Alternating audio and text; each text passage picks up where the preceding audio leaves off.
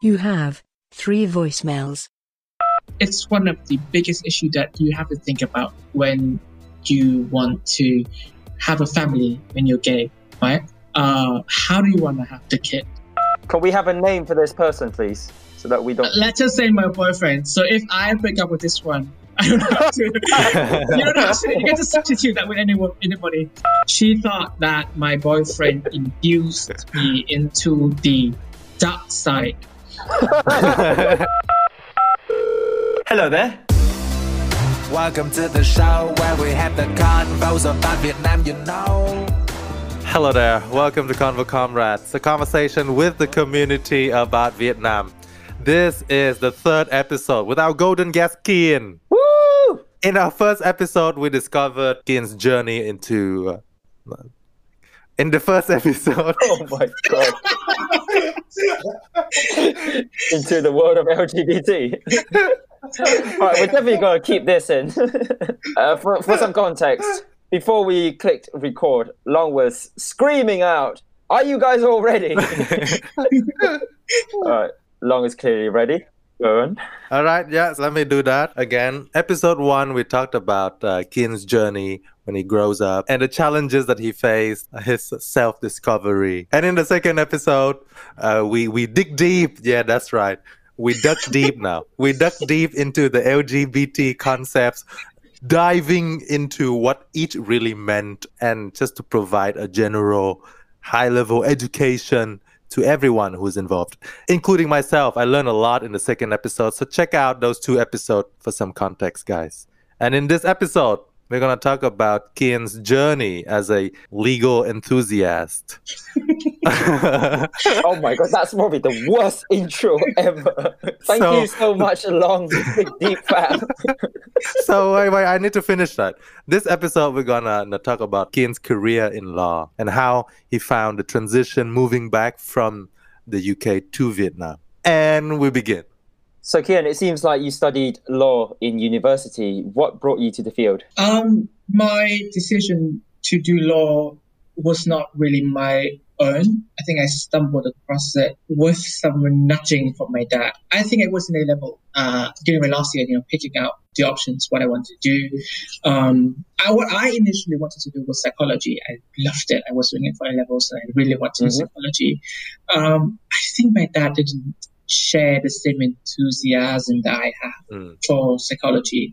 One day he came up with this article, a news article, and, and then he was like, "Oh, look at this! The prime minister is saying their goal within the next ten years is to have fifty lawyers who can participate in international trials for Vietnam. So great! it's like, okay, imagine how great this is if if you can be one of the fifty. It's like, okay, do you want to do law? It's like, okay, fine, let's do law. So I think that's how I I, I, I did law. Uh, That was to do law. uh, relatively easy to convince you. Yeah, I think I didn't really have anything that I was really passionate about except psychology. Psychology, I wasn't that passionate about. It was just something I was doing during my A levels, and I, I, I enjoyed it as a as a subject. And I only enjoyed certain aspects of it, not everything about it. So really, I didn't have anything that I was super enthusiastic or passionate about. It was sort of a you know much needed nudge really to give me a direction of what to do because otherwise I think I would ended up doing something that every other Vietnamese people were doing. So you know, accounting and finance, and then business and the Yeah, economy. you took a stab at long there, but okay. I know, I know, like those, those, kind, those kind of things. And I think I would have hated it because I don't think I would have enjoyed doing accounting. I, I didn't enjoy doing law anyway, but I think I, I, I enjoyed Okay, it more so- than accounting. It seems like you're more of a qualitative person than a quantitative person. Would you say so? Wait, what's the qualitative? What's the quantitative person? Okay, so you're not a qualitative person as well then. a qualitative person is like someone who deals with words and documents and essays, and quantitative is just with numbers and calculations. that is actually, you know, I've been a quantitative person. I think I'm still a very quantitative person. It's just that I didn't want to, I didn't want anything to do with that anymore after uh, my Mhm. levels. Because I, I was doing math since my third grade. So I was in like math specialized classes and schools ever since third grade. So I've, Yeah. and then physics. That's what I did for A levels as well. Um, Mm-hmm. So throughout all that, I've been doing like you know natural science Yeah. up until university, where I you know changed completely into law. Uh, That's I think quite I- a seismic shift, isn't it? I know. I think when when I wanted to do when I picked out my, my subjects for my A level, so for, for context, I was doing maths, physics, psychology, and business studies. So I think math is just something that everybody does, right? So you have Yeah. to do math. Um, physics was something that I was not the best at, but as if I remember correctly, I was quite doing quite well in school before I make I made the move to the UK. So I think I, I, I that stayed on. Um, business studies because we I expected and contemplated that that would be something that I'd be going into in, in university. So I, I chose that. And then psychology was just something that I felt fun doing. So I picked that out as a fourth one because I didn't want to do anything else. Yeah. So that's the reason why I was still doing math and physics until until A levels, until up until the point where I went to university. My parents are very again, this is where they are quite conservative on. So they took the view that guys and men should be in, you know, natural sciences, right? Physics, chemistry, biology, mm, math. So um, that's what they've been trying to get me to do since I was very small. Mm. So I was directed in that route, that math specialized route. Um, I don't, so I think I became not, again, not the best, but I, I was okay in that. So that I just kept doing it. Right. Mm. But I don't think I, I enjoyed doing it. I, I didn't enjoy physics at all. I didn't enjoy math. I, I certainly didn't enjoy chemistry. Um, so I didn't want to, anything to do with, you know, those, those things after A levels. So I knew for sure that I was moving into a social science for, for university. Mm. I just didn't know what. So that's when the question of, oh, what to do came into, you know, into- into the picture. Mhm. And funnily enough, though, psychology was counted as a natural science, as a science subject for, um, for university, for Warwick. Okay. Yeah, but um, I, I, we, I think me and my dad we had disagreement on psychology, on the career prospects afterwards. hmm Um, so we couldn't agree on that. So I think uh, we'll be on law. A lot of the people I met nowadays are, you know, young kids, you know, students. You know, I tell people that I, I work at Baker McKenzie and a lot of people wanted to talk about career. Mhm. A lot of them take interest in law because of, you know, these courtroom dramas, you know, suits, things like Yeah.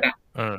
So it, it has that glamorous sort of appeal to it, right? Yep. I didn't, I, I was not exposed to any of that at the point where I was picking out subjects for university where I was do law. The only reason why I was doing law was that one news article that my dad randomly found. Um, I think it was on the internet that he sent the link. Um, yeah. So that came to me, I think a bit, of, a little bit of, I didn't know what I really wanted to do. And Mhm. my dad knew what he wanted me to do. Okay. So that he ended up doing law. Okay, that makes sense. So, law then. Law academically, let's go for that first before we go into the career. Can you break down the academic, I don't know, components of law? What sort of law do you study? What types of different law courses? I had a BA in law and business studies. So it's a um, dual major. Mm. Uh, so I did both law modules and business studies modules. For law in the UK, if you want to have a qualifying degree in law, you have to do certain subjects. So I, I'm just gonna look at my bookshelf and tell you what the subjects are. So I don't know, like tort law, contract law, land law, administrative law. That's a list of them, criminal law, things like that. Yeah. So all of that you have to do if you want to have a qualifying degree in law. Uh-huh. So I had to do all of that. So it's quite broad across a number of That's right. areas. Yeah. That's right. I don't think you were supposed to be having a specialized area of law that you are focused on Okay. when you are um, doing a law degree in university in the UK at least. You're supposed to be doing everything Mhm. and then you pick up and you specialize afterwards. How do you determine which area you want to specialize in then for your case? Mm. I'm I'm not a passionate person at all when it comes to law. So I actually I thought I was gonna do when when I wrote my personal statement for the for university, right? I wrote about oh I'm, I want to be that one of those fifty international lawyers for Vietnam, right? Yeah. So I think throughout my law academic life, I picked out things that I think would be helpful for that. Mhm. In university, you have to do everything, right? Yeah. But after university, I did um, the legal practice course, which is the basically the lawyer's training course uh, in UK, and then I did a master's of law. So for my legal practice course, there are two parts. The first part is like lawyer skill. You have to do everything. So they teach you a lot of things. Uh, it's the same for everyone. So accounting for solicitor, um, ethics, uh, a bunch of things like business registrations and things like that. Yep. But then for the second steps, for the second stage, uh, you're supposed to pick out three elections. Hmm. So I think I picked out commercial law, alternative dispute resolution, and then something about international trade law. Because Mhm. again, that's what I thought I would be doing to become one of the 50 international lawyers of Vietnam. But then somehow I didn't stick with that when I when I went uh, joined Baker McKenzie. I joined Baker McKenzie and I was put on an M and A, which is fine because I also picked M and A as one of the things to study. Yeah. Um, but then I think just by chance though, um, I was assisting my current supervisor with you know a random assignment, and she specialized in banking and finance. And afterwards, you know, she kept me on, and we've been working together ever since. And it's been almost five years, and that's how I made the move from randomly doing things like trade law, like studying about trade law and dispute resolution and commercial, into actually doing banking and finance without having any background in banking finance at all. Okay. So it, it was quite a weird move, to be quite honest. And, and it was a very challenging to make that move, especially because I just came back from the UK to Vietnam. Mm. Um, yeah, and I, to be quite honest, the, the, the legal system between Vietnam and the UK are quite different. But I didn't have any training in Vietnamese law at all. So it was quite a difficult move to have that. And on top of that, going into a field in law that I have absolutely no knowledge about. So it took a lot of efforts, right? Um, but yeah, you know, with a lot of efforts and a lot of support, um, I got where I wanted to. Then I, I keep thinking about what I did in university and what I did in my postgrads degrees, right? If I knew that I was going to be doing banking and finance, I would have picked out my subjects and would have picked out my concentrated area differently. hmm Yeah. But I mean, if you had known that, then you'd be rich. So it's fine. Yeah. At least you still study law. Oh, Um, okay, so there are so many questions that I have now. So, for example, the first one, you studied law in the UK, Mm. and then you went back to Vietnam to pursue a career in law, Mm. but it's in a slightly different area of law, right? In banking, finance, M and A. Yeah. It seems like there are two main differences here: the main difference in legislature, but also the main difference in industry. How do you cope with that? Uh, not well. I think actually for with both of them, the only way to go is forward. Really, you just have to grin and bear it, and just try to learn as much as you can um, on the job, and then spend time, you know, on your own free time, trying to. It sounds cliche, but in your own time, try to get as much knowledge as you can. I think I again, I think overall, I'm a very lucky person my supervisor, she was quite supportive. What she did was, um, she made me proofread all of these like advices. Right. So that's one of the way that as you proofread, you have to read the advice and see whether it makes sense. Right. Mm. And in doing that, you unconsciously get some, you know, foundation knowledge. Yeah. And that's one of the way that she suggested that I could do to help with the transition the change in industry was not that important. At the end of the day, it's still a difference in legislation and different in systems in law, which I didn't know anything in Vietnam anyway, because I didn't have any Vietnamese law background. hmm Um, So I don't think the change in in industry would have made as much a difference as the change in the legal system actually, because a lot of things operate differently. A lot of basic concept are different between you know English law and Vietnamese law. Mhm. So you ch- you kind of have to like adapt and try to forget what you learn Mhm. in the UK while you do law in Vietnam. That's a shame. But okay, so you spent was it six or seven years of studying law in the UK? Six years. Okay, six years. How did it feel? I'm wondering, you coming back to get a job in in Vietnam, did it feel like I'm playing scenarios here, okay? On the one hand, you can feel like you're very intimidated because it's a completely different environment. You don't know anyone. It's a new language. It's a different language to the one that you're used to.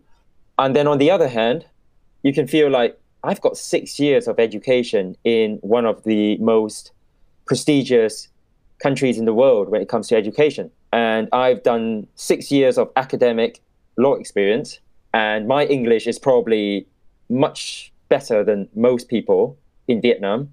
You know, that's the sort of feeling that you can get, right? I'm playing scenarios here. Mm. Where do you sit in that spectrum? Oh, I can tell you, I've never felt anywhere close to the second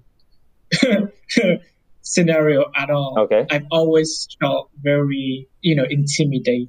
I think up until today as well, I still think because the foundations are different, right? To do law, you kind of need to have that foundation and that basic concepts. It, it, it's quite funny for me who's been doing Vietnamese law for almost five years to be saying this, but once in a while, I still feel that I'm still lacking some of that pieces of the foundation core principles of Vietnamese law. hmm And I think that's a disadvantage I have against my colleagues, even people who are younger than I am. Mhm. now that I've built up for myself quite, you know, a certain level of knowledge when it comes to Vietnamese law, uh, but still, you need that foundation, right? For me, though, there is no other way to get it except you know doing it on my own. I mean, of course, you can just you know enroll in like these night classes and do a second degree or something, but I think that's too much work hmm sometimes the foundations are very important because it affects your your approach to the leg- legislations as well. Because legislations are issued and are drafted based on the basic principles of law and on generally the regulators' view on certain things and their take on certain things, right? So for certain issues, you know that that's their view, even though it may be unclear. Mhm. It may get too technical, but for example, Vietnam has very strict foreign exchange control when you look at Vietnamese legis- legislations on foreign exchange, you always have to keep that in mind because you know that they don't want you to be using foreign exchange. They want you to be using Vietnamese um, and control the use of foreign exchange, things like that. So that's what I've learned after a few years of working, and that's how I made myself think after a few years. Now, every time I look at legislations, especially when it comes to like unclear issues, Okay. but you, you don't have that in, in, in English law.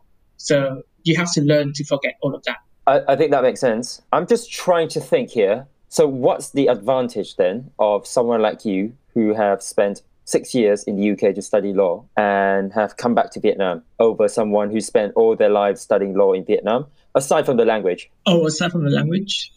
Oh, I don't Okay, think caught can you off guard there. I was going to say, the language. but I want to tell you this. Kids nowadays, really good. Like, the younger they get, the better they English. in Vietnam or the ones In going Vietnam, overseas? in Vietnam, Okay. in Vietnam. Mm. Like, even though they have never spent, they have never went abroad to study at all, Mhm. their English is really good. Are they able to follow this conversation? Yeah, Okay, good. Make sure you refer the podcast to them. Okay, sorry, continue.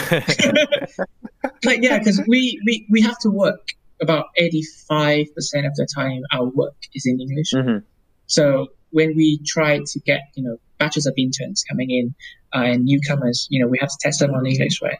And you know they just keep getting better. That's what I feel like. The English keeps getting better. I had an intern who was born in 2001 Bloody hell. yeah, yeah. And she, I asked her about her IELTS, just like randomly. I just asking her about her IELTS. So the English was really good. So she was in her second year in, in university um, when she was interning. So I asked, "Oh, what's your? Have you done your IELTS?" And she said, "Oh no, I haven't. I haven't done my IELTS since like 11th grade. Uh, how much did you get? Like what grade? I think she got like a an eight or something in 11th grade. Whoa. And then I, yeah, and I was complimenting her, and I said, and she said, "Oh, it's, it's, it's a normal thing. Like everybody's having getting that." so I was like, "Wow." So yeah, I had an eight. really, when I could be your intern. Also, when I was uh, 11th grade. So, yes, yes, same with her. Kid is so lost for words now. I don't know what to say to that. you know, like you can you can bring him in. Yeah, you can bring him in as your intern, and then he can play with that uh, colleague of yours. they can make beats. and- yeah, I think my colleague would really enjoy that.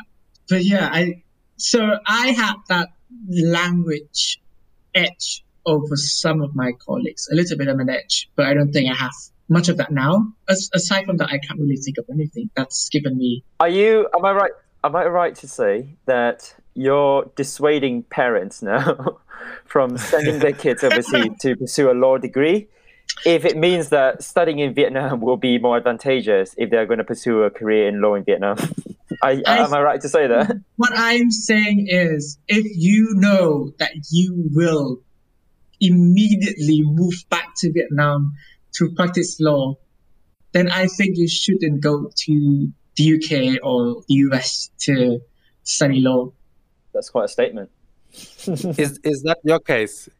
Yeah, But it seems logical. Yeah, but I think the the edge that I I may have over some of my colleagues are you know the language, which is you know people keep getting better, and that's it. And then Is there any skill set edge? So, for example, in the UK, the education system will force you to be more critical, more debatable in your thinking, not accepting things for what they are.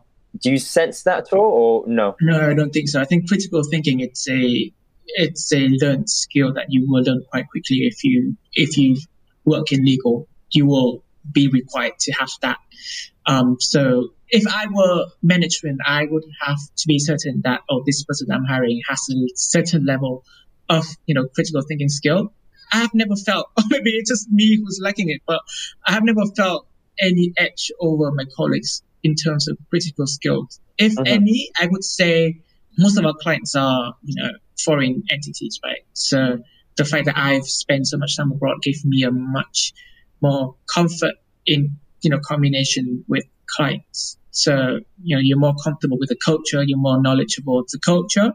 You know Mhm. what to say, you know how to liaise with the clients and communicate with the clients. And you know clients are people too, right? They're not just your client. When they give you work, when you work together, then yes, it's a client. But a career in law is more than just you know churning out legal advices after legal advices, right? There's an Mhm. client management aspect to that. So you are required to communicate and client manage. And sometimes you, know, you have to socialize with client as well. Mm. So I think if I have to say one thing that studying abroad gave me an edge over my colleagues, and I think I am more comfortable in doing that. Mhm. Um, That makes sense. yeah. and the fact that I've been abroad for quite some time gave me um, more things to talk about when I'm put in that situation. Mhm. Right. Because you know, You're able to build that rapport. Yeah. yeah. exactly. So you you can tell you have more of a story to tell, really, right? Yeah. When you are in put that situation, because I'm sure you know when you have to socialize and have to make small talks. You know, sometimes you're you're dying for that topic to talk about, but sometimes you just can't find one. Um, Yeah. But I think for Yeah. me, because I have such a let's say interesting background, so I think it gave us plenty of things to talk about. For example, like over the weekend, you attended a podcast. You were. I know this is a one of the things that I want to be talking about the next time I'm talking to Yeah. a client. So Oh, like, how was oh, your weekend? Oh, it was great. I was just the uh, podcast guest of this prestigious podcast. Golden guest. Yeah, you know, 50 million Convo views comrade. each episode. Um, okay, cool. Can can you not laugh at that? I want to ask something. Okay, go on, Dale. Did you ever consider a career in law in the UK? I thought about that, but I've never really pursued that seriously. Hmm. So I've never really. I think if I really wanted to have that, I would have played out my education career much differently. So I think the first few years of my bachelor degree, I think I was just trying to survive. Like, oh, let's just get this bachelor degree done and then go home do what I want, right? And then I thought, oh, let's look into that option of having a you know legal career in in the UK. Then that would have been too late because to, to get a legal career in the UK, it's very competitive, and then there's a lot of things to it. Not just the rates, but you know, internships, work experience, etc. Open days, and then you know connections and networking. I'm really quite a lazy person, so uh, I think by the time that I thought about that, that would have been a bit too late. Yeah. Uh, and then that combined with the fact that I that that's just too much work.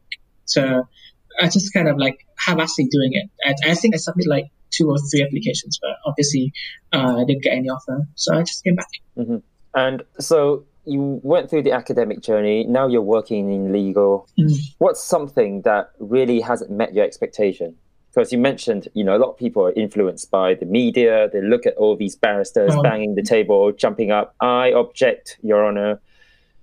What is something that, you know, when you're actually in the industry now, you realize, oh, it's not something that I expected. I think yeah, I think that that may be one of them, right? Because you look at these, a lot of people are exposed to that image of being a lawyer. You are in the courtroom, objection, hmm. things like that, or that thrill, that excitement of you know trying to outplay your counterparty, things like that. Yeah. But one, it exists in very limited fields of law. And even if in that case, I don't think it's going to be that exciting. So Mhm. you have to prepare to for that disappointment because I work in banking finance, right? So most of the time, I'm just writing advices and reading contracts, and that's it. In banking finance, so say example, usually people use like you know standard templates of the um, loan market association. So there's not much of a negotiation, right? Because it's standardized Mhm. and then clauses are standard in the market practice. So there's not a lot of like negotiation or there's not a lot of Debating and arguing and yeah. Mm. yeah there, there, there is still negotiation but mostly it's just you know commercial and you work it out with the counterparty but most of the time there is no like oh trying to outplay your counterparty or whatever there's no there's none of that thrill that excitement it's just a lot of manual work it's just a lot of manual boring work and i think people should be prepared for that if you think about korean law because Mhm. very likely you will be doing a lot of boring manual work. Okay, thanks for being frank about that because obviously, you know, I appreciate that probably some of the listeners are considering a career in law as well, and it's Mm. important to look past the glamour that is shown on TV Oh. um, to be realistic about the industry. Um, okay, so Long, your favorite topic now. How Kian met his partner. Do you want to ask? Yes, yes, I do want to ask. How do you meet your partner? Not robotic at all. Um, so we, as I've shared, um, we work in the same law firm. It's just that I work from the Hanoi office and he works from the Ho Chi Minh City office. Can we have a name for this person, please? So that we don't. Uh, let's just say my boyfriend. So if I break up with this one, I don't have to. you don't have to. You get to substitute that with anyone, anybody. So, like I mentioned just now, I before I joined Baker McKenzie, well, what I did was a lot of dispute resolution modules and courses. Right, I actually interned at the Vietnam International Arbitration Center. So that's kind of what I thought I was going to be doing. That's kind of close to your one of the 50 guys. Yes, I know, I know. That's that's a career path that I was sure I was going to be doing. And then I joined Baker, and I was put in, you know, banking and finance. I was happy with that. I was happy doing banking and finance. It was it was nice, but you know, I thought about, oh, what if I just try to have that dispute resolution as a side uh, gig? Um, so I sign up for like you know dispute, dispute resolution group and be like, oh, if you have anything you want to me to assist with, uh, then you know just let me know. Blah blah blah. So the I think the the head of the practice group back then, um, she had this idea for like internal training on dispute resolution. So Mhm. she, oh, and my boyfriend works in dispute resolution. Mhm. So we, um, she divided us into groups, and then Mhm. we're supposed to be presenting on like certain issues when it comes to uh, dispute resolution. So there's a lot of things, Mhm. but I think we were put together and we were doing, we're supposed to be doing arbitration and mediation. Mhm. So we started working on that, and then that's how we knew each other. Mhm. That we started working and we started. I think it was just like very briefly though, and we didn't really get much uh, contact done back then. Mhm. But then that's how we I knew of his existence and we knew of each other's existence. Um, I think a Mm. few years later we had this retreat, this firmware retreat. So traditionally for Baker McKenzie, when we have a retreat, um, we will break the employees into teams. Then we you have to prepare a performance, and then uh, we were also put in the same team, and then we were elected the team leader. So I was put as a team leader for Hanoi, and he was put a team leader for Ho Chi Minh City. So we have to work together to work out a script and performances. Sounds like that night. Uh, so yeah, and and we we started talking a lot, and it, it's more casual, right? When it comes to like you talk about you know scripts and like how, what to dance, what to do, you know, what to sing to. So it started getting more casual, and then yeah, we started to talk more, and then one thing led to another. Yeah. Things got heated. Okay. um, in the microwave. I'm wondering, how do you know if the other person has the same sexual orientation as you? when you have been gay for so long, you have that radar, I think. Mm. I go in life by this approach where I take people by what they say they are, right? So if you come to me and tell me that, oh, you are straight, then I will just take your words for it. I will just think of you as straight. Doesn't matter what I've heard or what, you know, how you present yourself to be, Mhm. right? Mm. And I also always work on the assumption that someone is straight until they tell me otherwise. Straight until proven otherwise. yeah, until they tell me otherwise. to use the legal term. um, so I think when we first talked, I didn't think of him as like a potential romantic interest or anything. He, he was just a really fun colleague to be talking to. I'm so sorry. I'm so confused now. You said there was some sort of radar. Your radar wasn't working. Yeah, but I, I was going into that, and then and then um, at one point, you know, we we, we added each other on Facebook, right? Yeah. That's when you started to go naturally. When you after you have someone on Facebook, you have to do some snooping. Uh, so I look at his photos and be like, okay, you know, this guy may be gay. Just that, and then at, at that point, he was still Ching, ching. yeah. Mm, ooh, what if? But at that point, though, I think I still thought of him as just a very fun colleague to be talking to. Mhm. Mm. Um, because I think I was still dating other people, dating as in go on dates with other people back then, and we talk about those kind of things like very openly.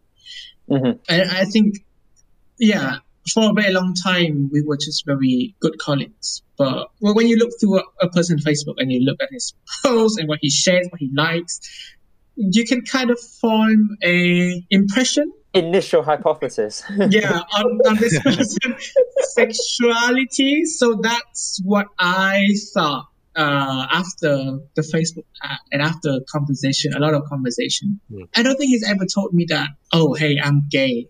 You have ways of telling people that you're gay without having to tell people that you're gay, right? Hmm. Um, you can say, oh, I have a date on Grindr today or something. hmm That implies that you're gay. You don't have to be like, hey, I'm gay. Yeah. I don't remember what exactly that he said, but I think one of the things that he mentioned um, was something like that. After that, you know, And his colleagues in Ho Chi Minh City, they were all aware of this before you guys started talking, was it? Or I think it depends. Um, you know how Vietnamese, not just Vietnamese people, but a lot of people are quite oblivious to. A lot of people doesn't have that good of a gaydar, right? I, I, I think one of those Uh. people are in this conversation right here. no, no, like, like for long, right? He his, his gaydar is okay, but he doesn't know how to talk about these issues. Uh-huh. But Yeah. a lot of people that I've met, their gaydar is really bad. I think it, it's it again. It's from the from the lack of education and exposure to the community. Mm, mm. But for my boyfriend though, you people keep telling me that they can't really tell if they just like hang out with him for not too long. Yeah. So I think not a lot of people knew before we started to like very openly date. hmm I don't think he's in the closet or anything really, Mhm. because after we date, um, I don't think he had to like come out or anything. It, it's quite people just knew that we were dating. And he's based in Ho Chi Minh City, right? That's right. So that's this is sort of a long distance relationship then. Yeah. Although there's no time zone differences, so that's Funny thing though, I think I've turned out. I've always thought of long distance relationship as a deal breaker, and I think I've broken many deal because of the fact that it's it's going to be a long distance relationship. I don't think any of those have been a Hanoi Ho Chi Minh City. hmm Let's just say medium distance, but it it has always been a um, deal breaker for me actually, and it's a lot of work. It's still it still is a lot of work. Yeah. And I, I think I, I did tell my boyfriend before we even dated. I said, "Oh, I don't do long distance. It's just generally as a as a side note, uh, I don't do long distance things like that." Yeah. Yeah, but I think after a while, I don't know what happened though, but after a while, agreed to it, and yeah, two years later, oh, it's it's been so long. Colleagues with benefits then. More than benefits with spousal benefits and privilege. Wait, what? Spouse already? Oh, I, I will keep saying that we, we have spousal privilege because, you know, okay. you can't testify against other person when you go to court if you are Yeah. spouses. And what's it like being an openly gay person in a corporate environment in Vietnam? It's an interesting question. It depends on, again, depends on the, the workplace, all right? Mhm. This sounds like a, uh promotion for, for, for my firm, but in Baker, we are committed to provide a inclusive and Yo, Kian, can you uh, maintain eye contact? You're reading off some screen. hey boss, if you're listening, uh, I didn't know this until quite recently when I joined some of the initiatives. But Baker McKenzie committed to provide diverse and inclusive environments. I think that's the general environment in Baker is quite, I wouldn't say homophobia free, but it's, Mhm. You know, LGBT friendly yeah. so for me and for gay people in, uh, for LGBT people in our firm, Mm. there's no need to censor yourself or to, Mhm. I mean, you still have to like keep certain things out for, to keep that professionalism, right? Yeah. But there's no need Mm. to like, you know, be in the closet or conceal or like, other than a personal choice. That's great. Yeah. So you don't feel compelled at work to like Yeah. conceal that unless you want to. And then it's, it's a different thing Yeah. yeah. Yeah. but our firm wouldn't make you so that you have to conceal it. I, I can't speak for other, um, you know, workplaces though. And I know of a few workplaces I've heard which are quite, quite unfriendly actually. And, you know, you have to be in the closet there. And I, I would imagine that that's going to be quite horrible. I mean, the hypothesis here is if you're an international firm, then you tend to be more receptive towards this because normally these sort of policies would trickle down from group, right? Hmm. Um, but those sort of corporate environments that you're referring to, do they tend to be more Vietnamese-based local firms? Um, not really, no. Based on the stories that you've heard. Uh, the stories that I've heard, uh, is from an international firm. Oh, bloody So, hell. Okay. yeah, so that is not. But we have a lot of international firms which are very committed to you know providing that as well. So like. KPMG, PwC, are very active in like in in in you know the LGBT uh, cause. Yeah. Uh, but you know, still you have a lot of other firms that that I've heard stories of that are you know not as friendly hmm or worse, you know, it's a bit unfriendly. hmm So I think it depends on the workplace and the attitude. And I think it comes down to the attitude and the approach of management, right? Mm. If management takes the view that it has to implement a zero tolerance policy for discrimination, then the workplace will, you know, not automatically, but naturally there will be a shift in the stance of people, right? even if they people themselves are, you know, homophobic, but Mm. there wouldn't be any of that that blatant hostility that I've heard of some other, you know, workplaces. Yeah. Um, so I think for the workplace, the most important thing is, you know, your colleagues can be supportive, but you can't make everybody be supportive of you, right? So to to have that environment, a safe environment, it, it comes down. The most important thing it has to come down from uh, management attitude towards the issue.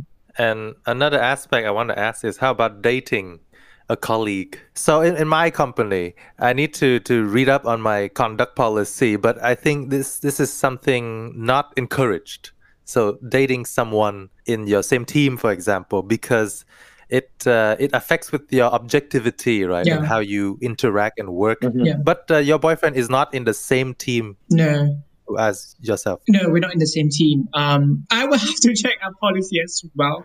But as far as I know, we do not have a policy that prevents. Uh, wait, what's the word? In office, inter office dating, off dating within the office. Yes. I don't think there's any policy against that.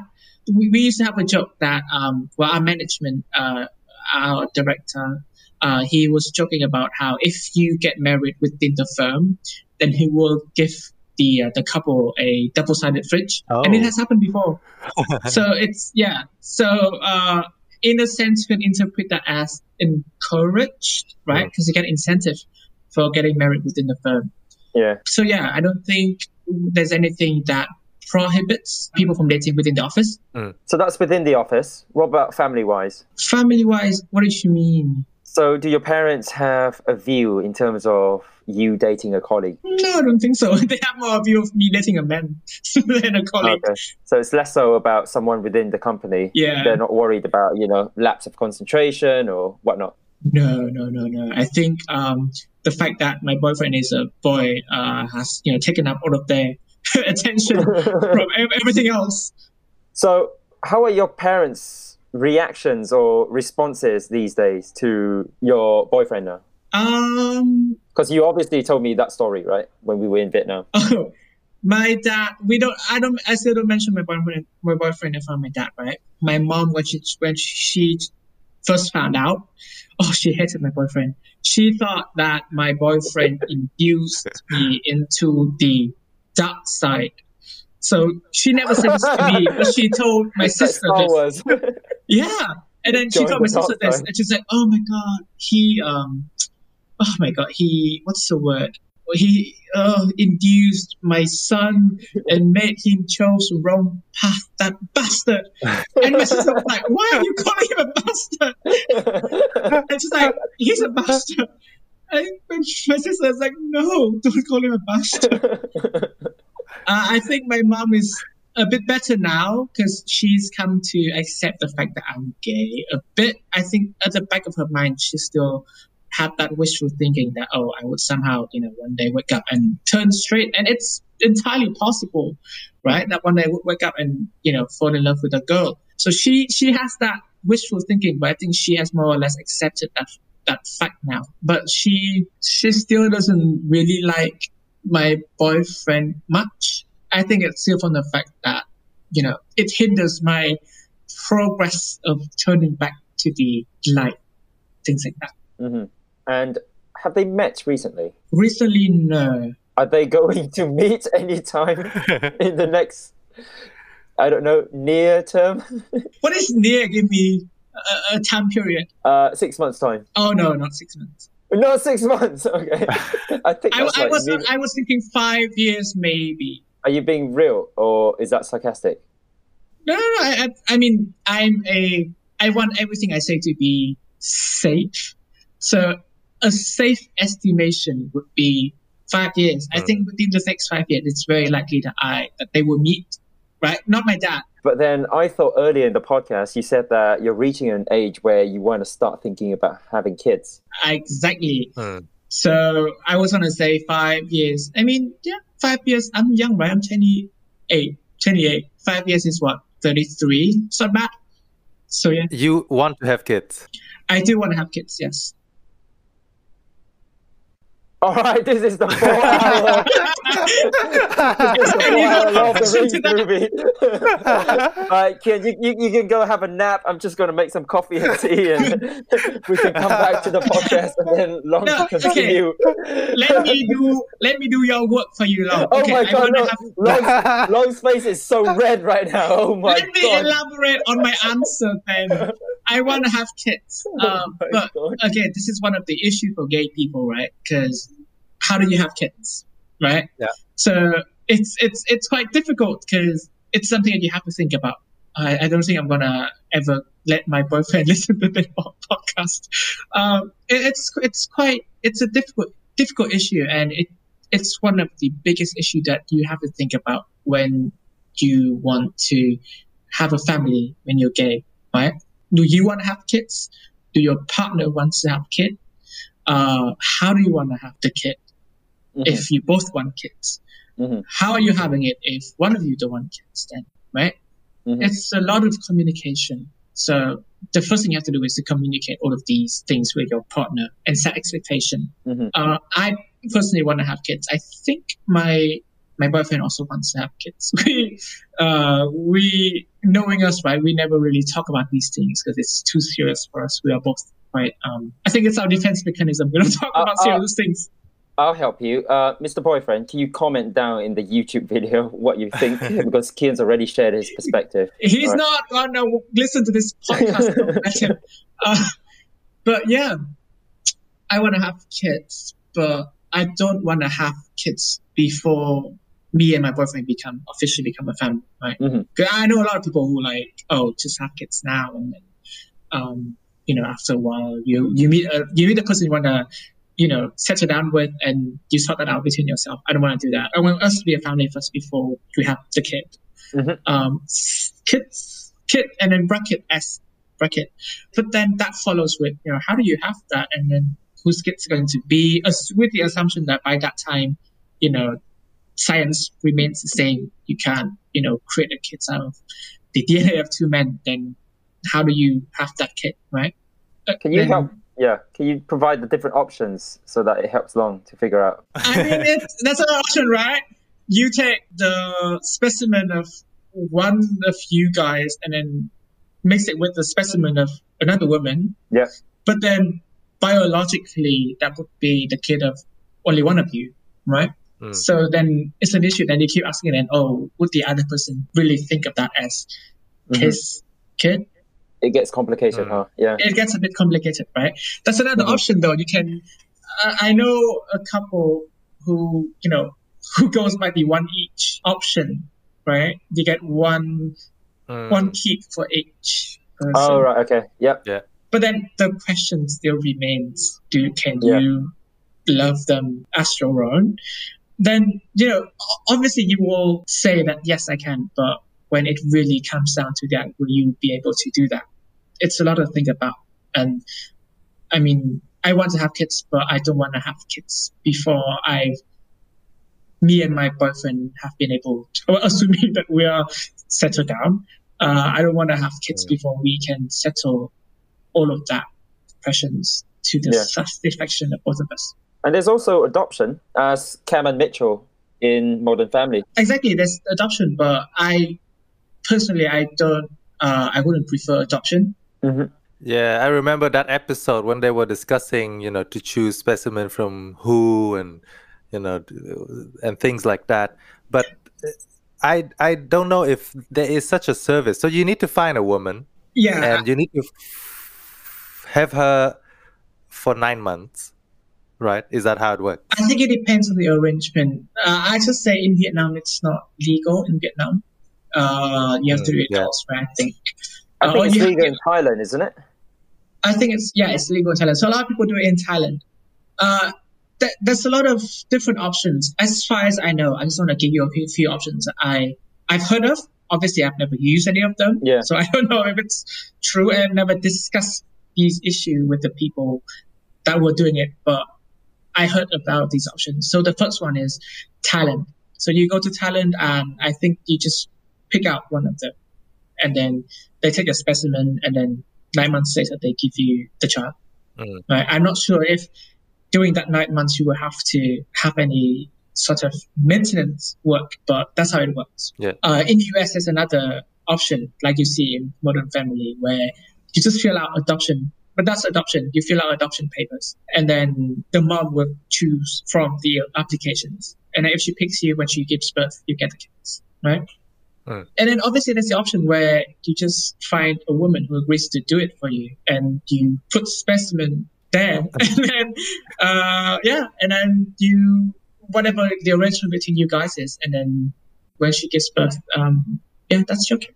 But it's there's a lot Yeah. of legal issues that comes with it. To be honest, I haven't considered from the legal side of that, Mm. but yeah, there's a lot of issue that comes with. Have these conversations been had with your mum? I'm sure not with your dad, but with your mum. Not with my mom, no. I think with my mom, um, the furthest extent we've had is I just said, if you want a kid, it can be arranged. Because, you know, when, if my dad gives me the ultimatum, or if my parents, for that matter, gives me the ultimatum, like, you have to have a kid, then I mean, it can be arranged, right? It's, it's not like asking me to like, you know, become invisible to know how to fly. It, it's, it's possible and it's doable, right? It's just a lot of, Yeah. you know, it's it's a hassle and then there's a lot of work to be done. It's expensive and then it doesn't really go with my kind of, you know, settling down first and have a kid. But that can be done. So I think that's the furthest as we we've gotten with my mom. So I say if, if the kid is not an issue because if the ultimatum, if I really need to have one, if my parents really need to have one, I mean, I think it can be quite easily arranged. Hmm. Okay. Have you Okay. ever spoken to your partner's parents? I've met them as my partner's colleague when we went to the US. Oh, they're in the US. they are, yes. Oh, they're not in Ho Chi Minh City. No.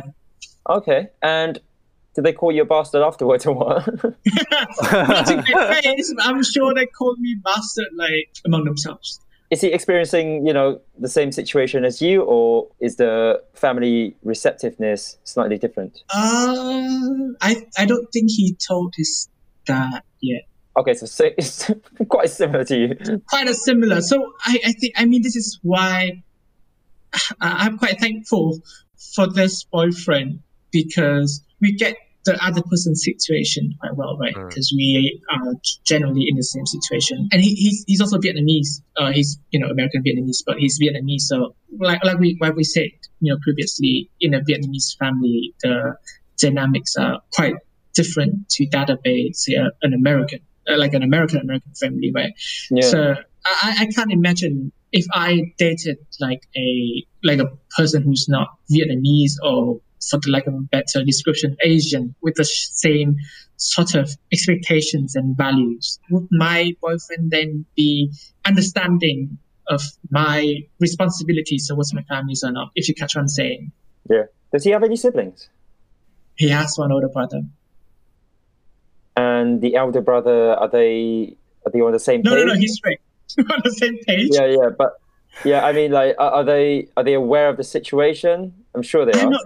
I'm not sure actually. Um, I'm, I'm. I'm actually not sure. I don't think we talked about his brothers a lot. Uh, like I don't talk about my sister a lot. Yeah. Cool. I think that's all of my questions. I just have one final question from my end. We've asked you a lot about the topic of LGBT and what it's like for you through your experience in the UK as well as coming back to Vietnam. What is the one question that we have not asked but you would like to answer? I think I was going to say this, but then I think I drifted off as per usual. It goes with studying law in the UK, right? Mhm. I get this question a lot. Should I study law in the UK? Hmm. We, we discussed it briefly back then. If you are certain that you will, after, you know, doing your law degree, you will immediately go back to Vietnam to work, then you probably shouldn't be pursuing that. But then there's an, another aspect to that as well. So I think, I think looking back at my entire academic career, right? Law academic Mhm. career. I think the entire the entire process was a failure.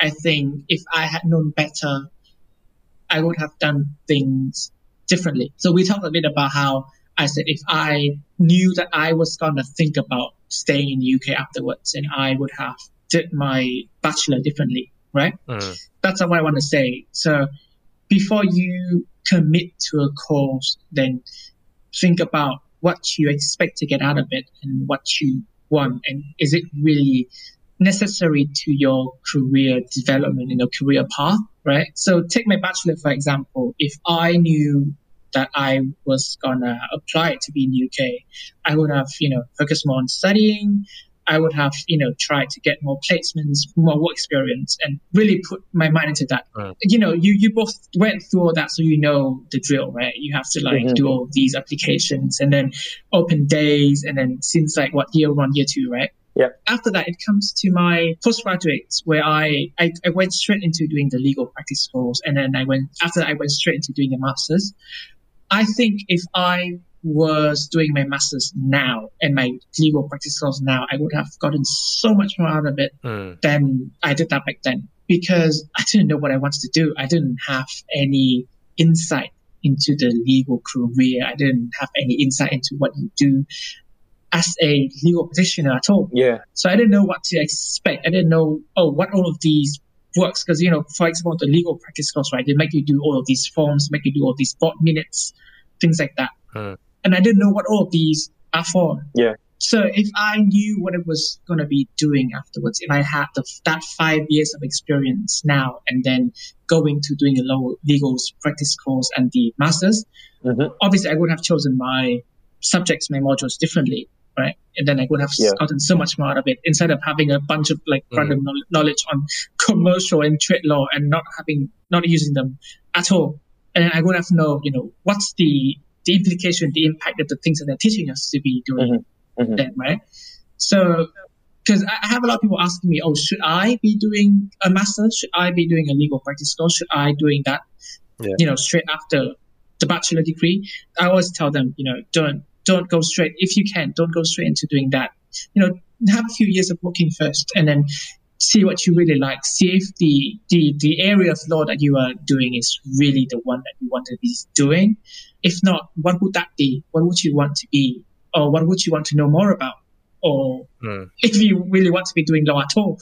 Because if I was doing a master's, I wouldn't be doing master's in laws. I don't think it helps with the professional. Because what I want to be is to, to work for a law firm, right?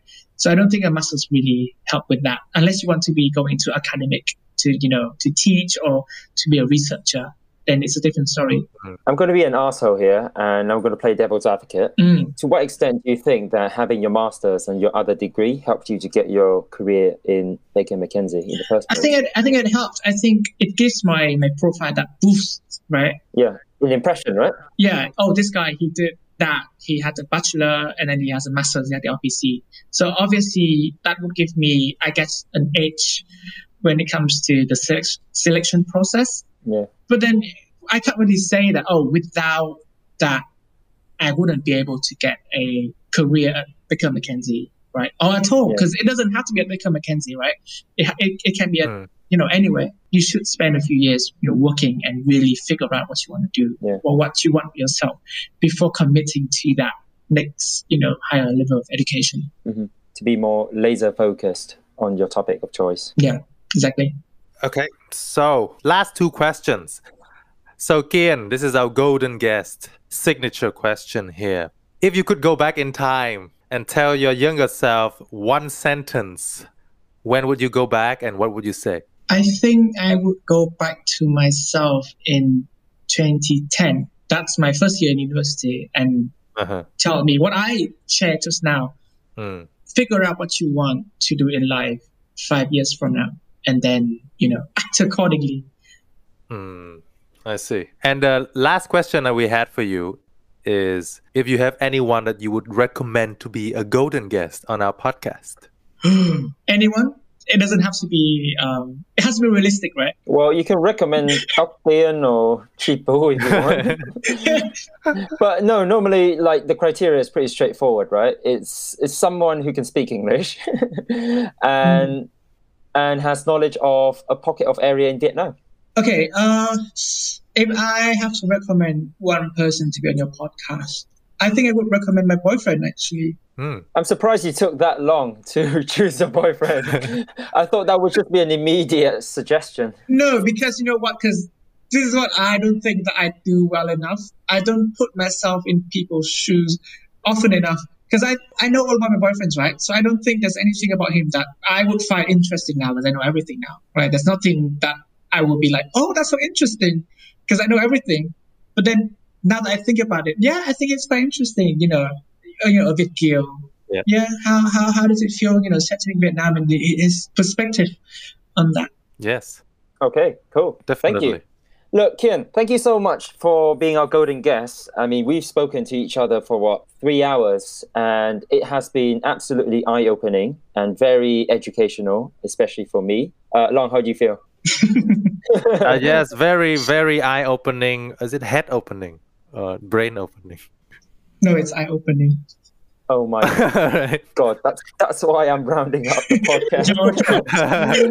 um, and yeah, thank you so much for playing a role as well in raising awareness and you know educating our listeners and the rest of the community more about the LGBT community. That's all of our podcast with Kian. Please follow us on Facebook and Instagram at Convo Comrades. We're on all possible podcast platforms: Spotify, YouTube, Apple Podcasts. As for now, bye bye.